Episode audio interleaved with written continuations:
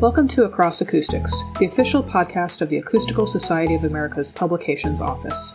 On this podcast, we will highlight research from our four publications. I'm your host, Kat Setzer, editorial associate for the ASA.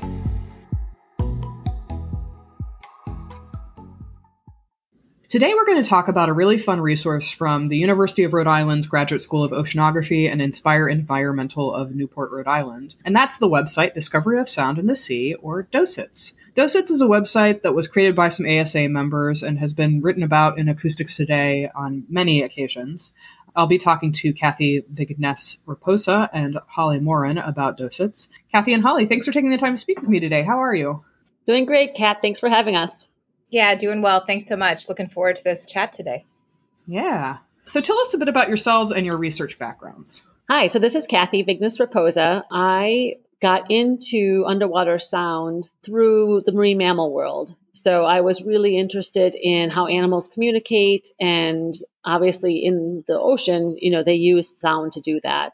My background is also in education. And so my undergraduate degree was in educate, high school education for science. And so one of my passions has always been to help the general public understand science content better. So it's a great meshing with the our Discovery of Sound the Sea or, or DOSITS project. So, this is Holly Morin, uh, and I have a very similar path to Kathy's actually. So, my background is also in marine mammal science. I have a degree in marine mammal biology, and that's what my undergrad degree was in general marine biology. And then my graduate degree, my master's degree, is in marine mammals working with Steller sea lions off of Alaska. And then I shifted into regulatory work with National Marine Fisheries and then shifted into education. And so I've been doing education outreach work all along, along with my research, along with the when I worked for National Marine Fisheries Service. And so it's been one of those passions, as Kathy mentioned, something that I've been consistently doing. And it was just nice to be able to marry the science, marry the marine mammal work, and the ability to communicate about science. I'm actually don't have an acoustics background, so um, it's been really fun for me to learn well, I've been working on this project for about the last 15 years. I feel like at that point, that means you do have an acoustics background. but yeah, I, I think I, do I get like a, a degree by association, maybe? yeah, right. So, what is Discovery of Sound in the Sea? So, Discovery of Sound in the Sea, or DOSITS as we like to call it, is an educational outreach project that began over 20 years ago. And it's dosits.org is the website, which is the main feature piece of the DOSITS project. And we have over 450 pages of content now where we've developed looking at what is the science of sound and then how do animals and people both use sound. And what we found is that a lot of times the general public doesn't understand ocean science enough to, to realize that light doesn't penetrate very far in the ocean and that you really do need to use sound to accomplish a lot of the tasks that we use light for on land. And so we really wanted to provide that background of how do people use sound to accomplish these tasks and how do animals accomplish a lot of tasks, but then also provide them with that really basic science section so that they would understand things. And then from there, it's, it's morphed into having we have had a lot of webinars, usually four webinars each year that have been really a great resource for people to be part of you know, learning about a topic from a specialist and then being able to ask questions in real time. And we also record those and then archive them so that they're available afterwards. We also found that because the w- website is so big now, a lot of times a new person coming to the site doesn't know where to start or where to go next when they have a question. And so we developed progressive learning modules that help the reader or the user sort of learn about a topic like you would in a traditional classroom. Oh, that's super nifty. So, how did DOSITS get started? So, DOSITS got started as a mechanism for actually educating the public. And so, back in March of 2000, there was a Bahamas stranding. And it happened because of some Navy sonar activity that was a group exercise that was occurring in the, the Providence Channel off the Bahamas. And dolphins, primarily beaked whales, but also one dolphin and one minke whale, started to beach themselves as this exercise progressed through the channel. And at the time, no one knew what was going on. And so, um, again, there's this big stranding, there's this mass stranding. Beaked whales are very unique and rare. And so, having a mass stranding is very unique. And so, at the time, everyone was trying to figure out what was going on. Unfortunately for the Navy, there was an Office of Naval Research or ONR funded project that was happening in the same general oceanic region. And they had gotten a permit to do their work. And so everybody was pointing their fingers at this ONR research project, and there was a lawsuit associated with it. And there was no physical mechanism that this research project could have done this, but there was no way for the lawyers or the public affairs officials or, or any resource for any of them to go to to help try and a, answer the questions that were coming up in the lawsuit or point the general public to real content about sound. And so the idea of DOSITS came about was wow, like there really isn't anything out there. This is this huge hole. And so ONR started funding us. Um, and we've gotten funding since then from the National Science Foundation, from the National Oceanic and Atmospheric Administration, or NOAA. And now we've been working also with other groups that use sound. And so there really is this concept that the public needs a resource. And it's been great that DOSITS has been around for over 20 years now and has really gotten to be that go to place where people go for information to try and understand like what might be happening in the oceans. Yeah, that sounds like it is an incredibly useful resource, especially in understanding how research interacts with the environment and affects the environment or doesn't affect the environment, as in the case of the beaked whales. So, why is understanding the science of underwater sound important to folks outside of the field of underwater acoustics research? Uh, um, so it's it's important. Uh, so I think dividing the folks outside of the field of underwater acoustics into those people who actually are in acoustics and, and may understand in air acoustics, but don't quite understand underwater acoustics. And there are a lot of very physical um, properties that are the same between in air and underwater. But the way sound moves because of that change, like either it's moving through air or it's moving through water, makes a difference. And so it, it is important for people to understand that there is a difference because of that medium that's being that the that the acoustic energy is moving through. Um, but for the general public, I think that you know we wanted to develop resources that allow them to understand you know things that they see in the newspapers or they hear on the radios. And so it's um, again, underwater sound is so critically important for so many tasks in the ocean, and having some place for them to go to try to understand, you know, oh, I, I saw this news article, you know, and and we do have a hot topics on DOSITS where if there is something that's like in the media right now, that's um, we try to have some science behind that. So trying to help them understand that um, the scientific process in general, like what do we know and how do we know it, and how are we developing our knowledge um, so that the general public understands where things are going. Okay. Okay. So, how do you develop content for DOSITS? DOSITS, I think, is unique as a website because of the controversy associated with underwater sound and, and the potential effects on marine animals. We're very careful to make sure that we are using peer reviewed literature. And so but then on top of that, we also have an advisory panel that reviews any content. So content comes about because of, of new papers that have been published or new concepts that we feel need to be addressed. We do talk a lot with professors who are teaching underwater sound or educators in, you know, kind of K through 12 who have sound topics of what they might like to have. And then we'll go and look for that peer reviewed literature. And then we digest that literature into you know something that's digestible for the general public. But we have the advisory panel then review that to make sure that what we've digested is appropriate that we haven't lost those key nuggets of fundamental science as we've digested it down for the general public.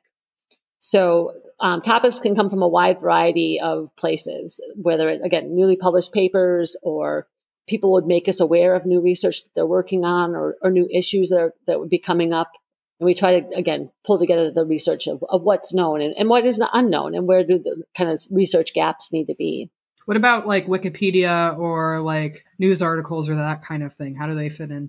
Yeah, we definitely refer to those. And so uh, if you go to a DOSITS content page, you know, they'll, there'll be the content itself. And then we have the resources, the, the references that we've used, the peer reviewed literature but then we'll have a section that says like additional resources. And so we want to point people to Wikipedia pages that are accurate, to, you know, other media pieces or other websites that are, you know, because there's a lot of educational websites that are available that you can link to, particularly about general physics content. And so, you know, we lightly review those and make sure that that that is accurate. And then we have those as additional resources. So if someone wants to dive deeper, they can. The other big piece we try to do again because DOSITS has you know, over 450 pages of content is to help them go on to the next page. And so we do have advanced content pieces, which are kind of undergraduate level.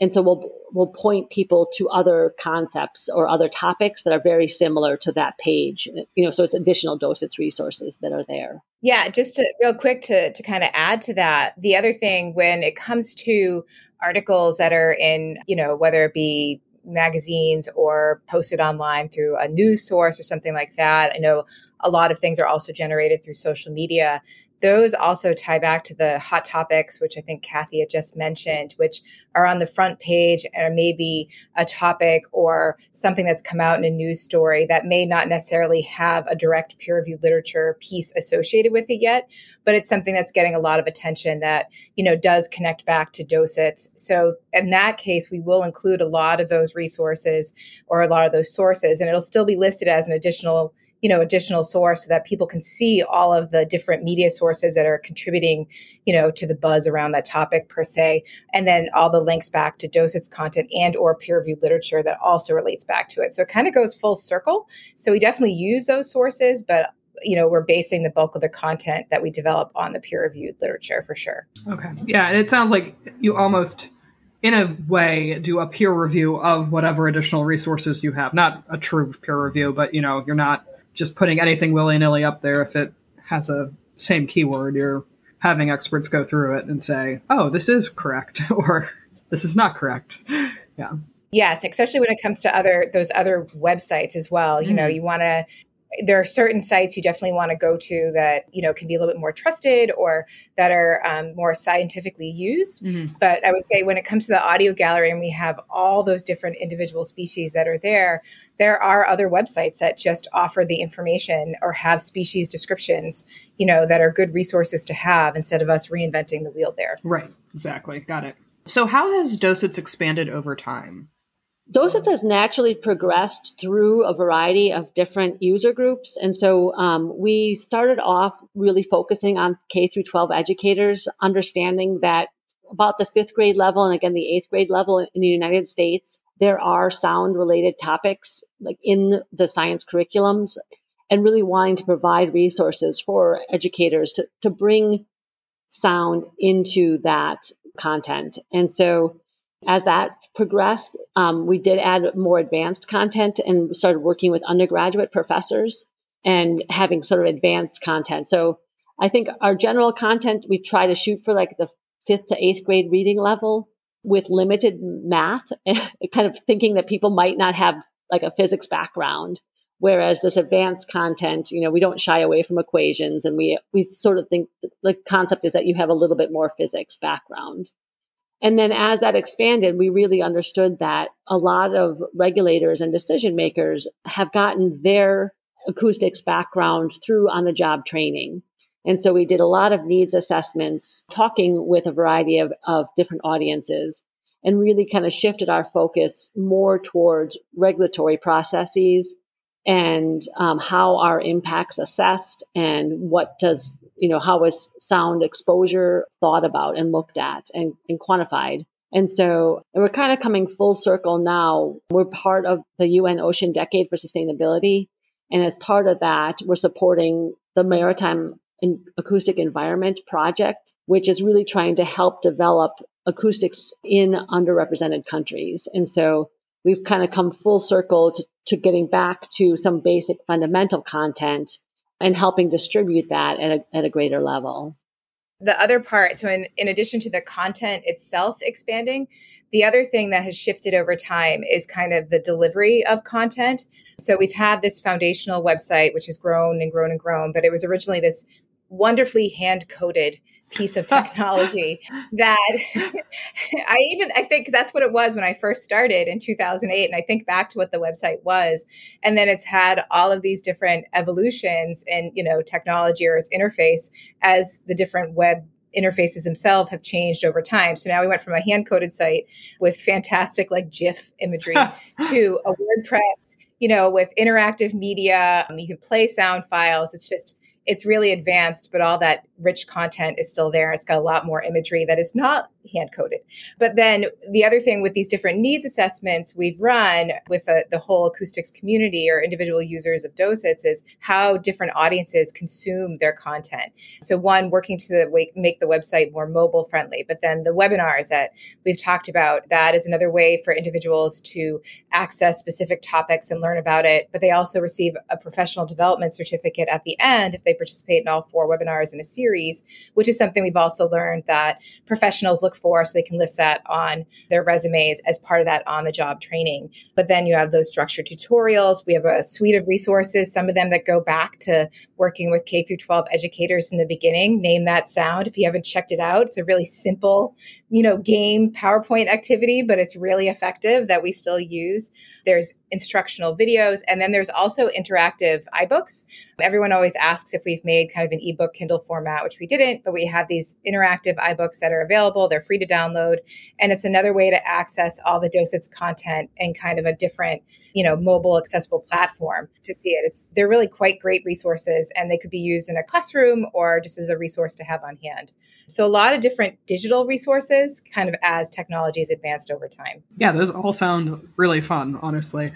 Yeah, I would say, you know, right. Like Holly was saying, again, we first launched the website in November of 20, of 2002.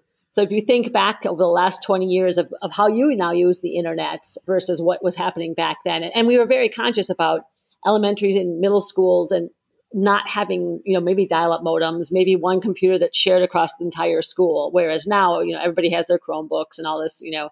So we were very conscious early on of trying to make sure it was accessible.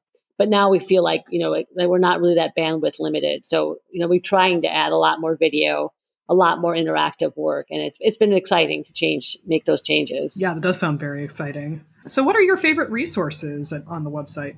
For me, I think what I really enjoy is kind of the variety of audiences where we have really basic content and in the audio gallery where you can have, you know, your three year old listening to sounds and, you know, what does lightning actually sound like underwater or what does a Navy sonar sound like underwater? And, you know, you really don't need any kind of acoustics background. And it's really, you know, there's some crazy, you know, animal sounds.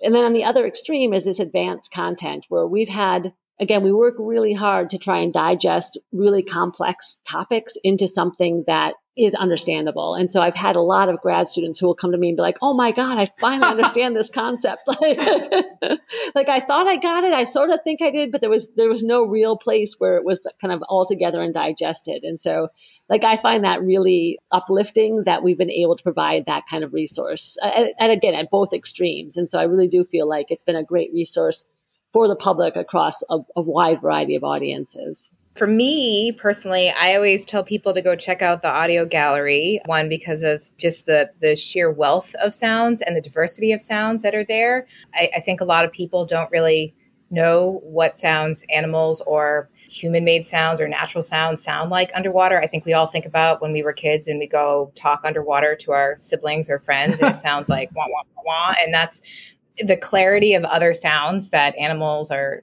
that animals make is is just kind of mind boggling and then to take it a step further i always suggest people go and i again researched pinnipeds sea lions with my master's work so i'm a little partial to them but to go check out seals and especially the ice breeding seals the, the cold water seals and the sounds that they make because they don't they sound alien like or like from science fiction movies.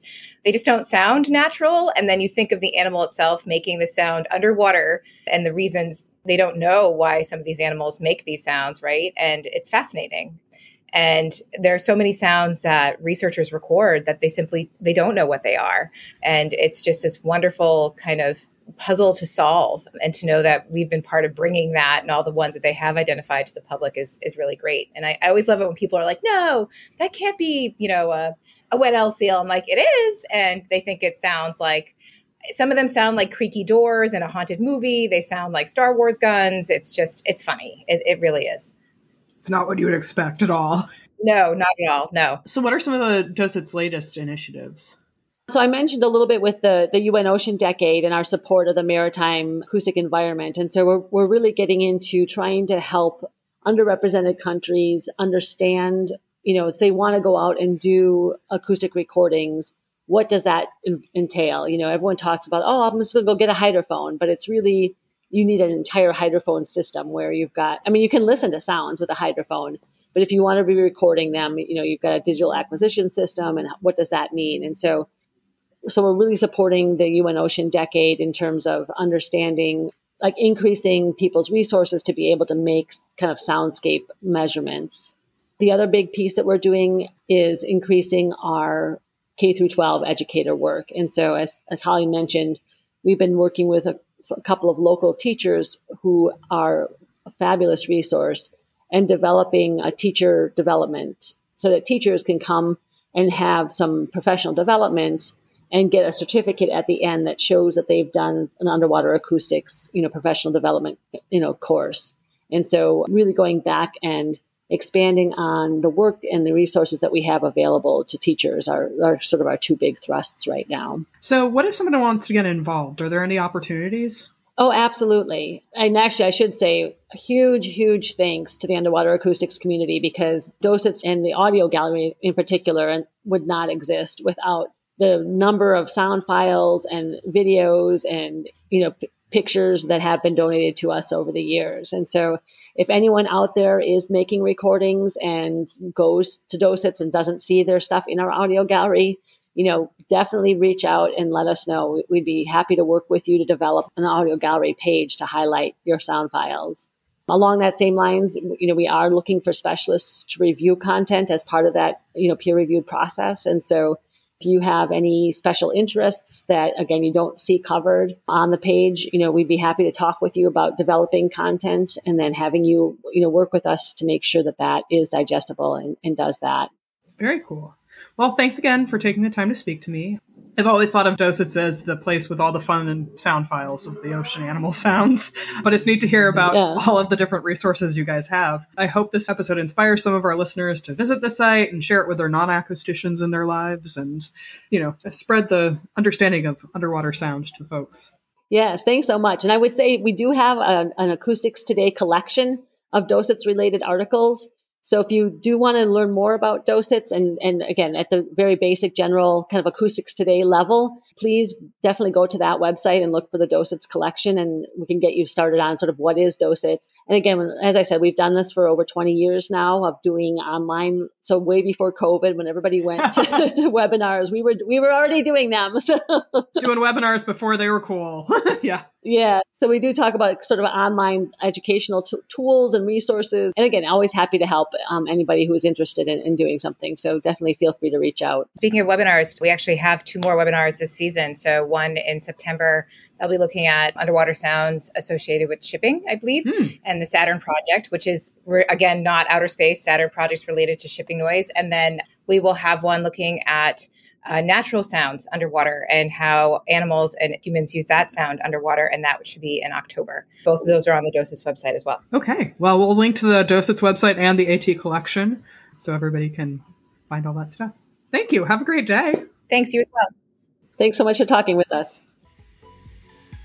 Thank you for tuning into Across Acoustics. If you would like to hear more interviews from our authors about their research, please subscribe and find us on your preferred podcast platform.